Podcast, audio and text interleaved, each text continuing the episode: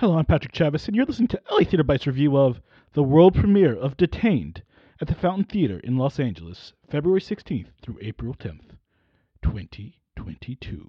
Detained has no intermission, and the show runs about ninety minutes in length, so get to the bathroom before the show starts because you are not leaving while the show is being performed.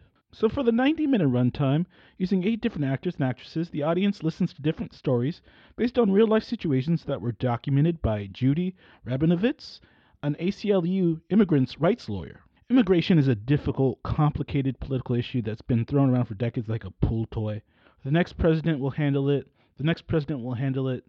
But it's twenty twenty-two and it's still a problem, so this play has current relevance in what's going on now.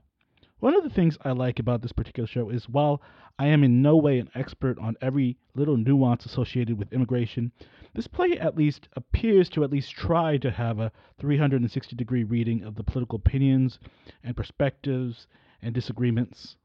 The play challenges assumptions of law and whether the law is necessarily always in the right or moral right.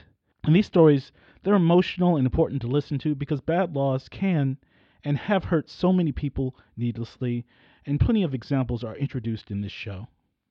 My biggest criticism of the show would be how this show is told theatrically.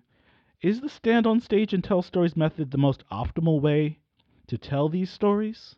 I don't have the answer to this. Ultimately, it's up to opinion, but I think when you're shown something instead of just talking about it, these things stick in our heads longer.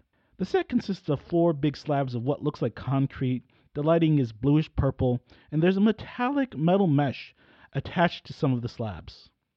While the show is going on, the audience can see itself projected on the wall, further cementing the point, pun intended, that we are the problem, and we, the audience, can also be the solution.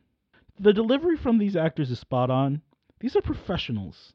I saw real tears coming from Marlo Sue, one of the performers on stage. It's hard not to be engaged with this kind of dedication, but I do think the actors are confined within the restrictions of the script, so these good moments are quick and fleeting. This is the kind of show that wants to help change minds and open up people's hearts, and that's always worth it. Maybe this show can change a few. I give Detained at the Fountain Theatre a seven point three out of ten. It's an average show. Thank you for listening.